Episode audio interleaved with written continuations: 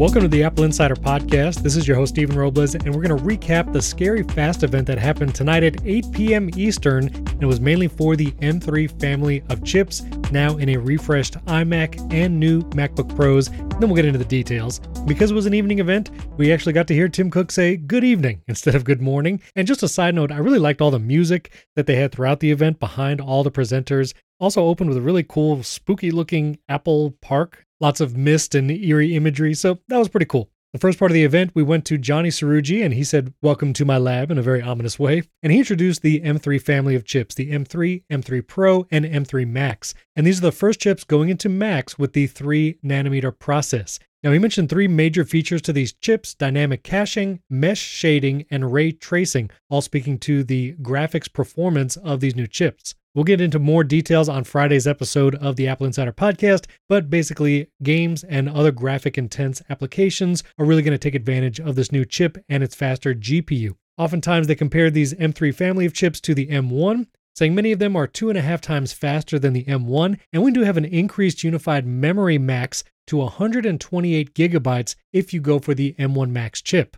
We then moved on to the MacBook Pro, now, it seems like the 13 inch MacBook Pro with Touch Bar has finally gone away, replaced now with a 14 inch MacBook Pro in the same body style that we've had before, but you can purchase it with an M3 version. So you can buy an M3 14 inch or an M3 Pro or M3 Max, all 14 inches, and then you can get the Pro and Max chips in the 16 inch model. The M3 Pro version is 40% faster than the M1 Pro, which is my 14 inch MacBook, and also it's an 18 gigabyte base unified memory rather than 16. So you get two extra gigabytes gigabytes if you go for that base model. You can go up to 36 gigabytes of unified memory on the M3 Pro version, and again, all the way up to 128 on the Max. M3 Pro can handle up to two external displays, M3 Max can handle up to four external displays, and Apple said these MacBook Pros tout 22 hours of battery life. Ports are the same, and the screen is still that XDR display. Apple said it's 1000 nits sustained up to 1600 peak brightness, and they did mention that this seemed to be a new feature that SDR content will now be displayed up to 600 nits, which will match the brightness better of the rest of the HDR content. But probably the biggest news, aside from the chips, is that we do get a new color for the 14 inch and 16 inch MacBook Pros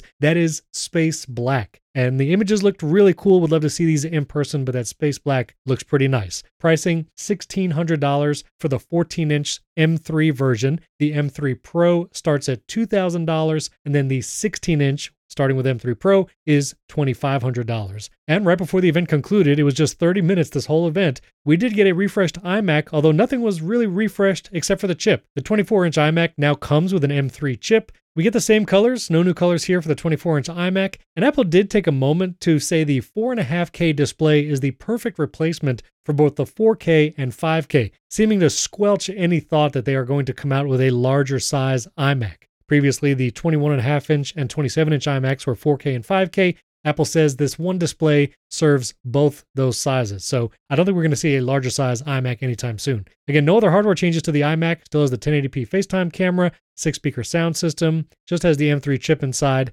Starts at $1,300, same price as before. And that was the entire event. The M3 family of chips, refreshed MacBook Pro models, a refreshed iMac, and that's it. There was that last minute rumor that maybe an iPad mini would get refreshed, but clearly didn't happen at this event and probably not likely to happen for the rest of this year. It looks like this is the product lineup for the holiday season in 2023. Also, notably, no USB C peripherals, no Magic Keyboard, Magic Trackpad, or Magic Mouse. None of those devices got USB C. And if you order an iMac today with the new M3 chip, you still get Lightning ports on the Magic Mouse and the Magic Trackpad.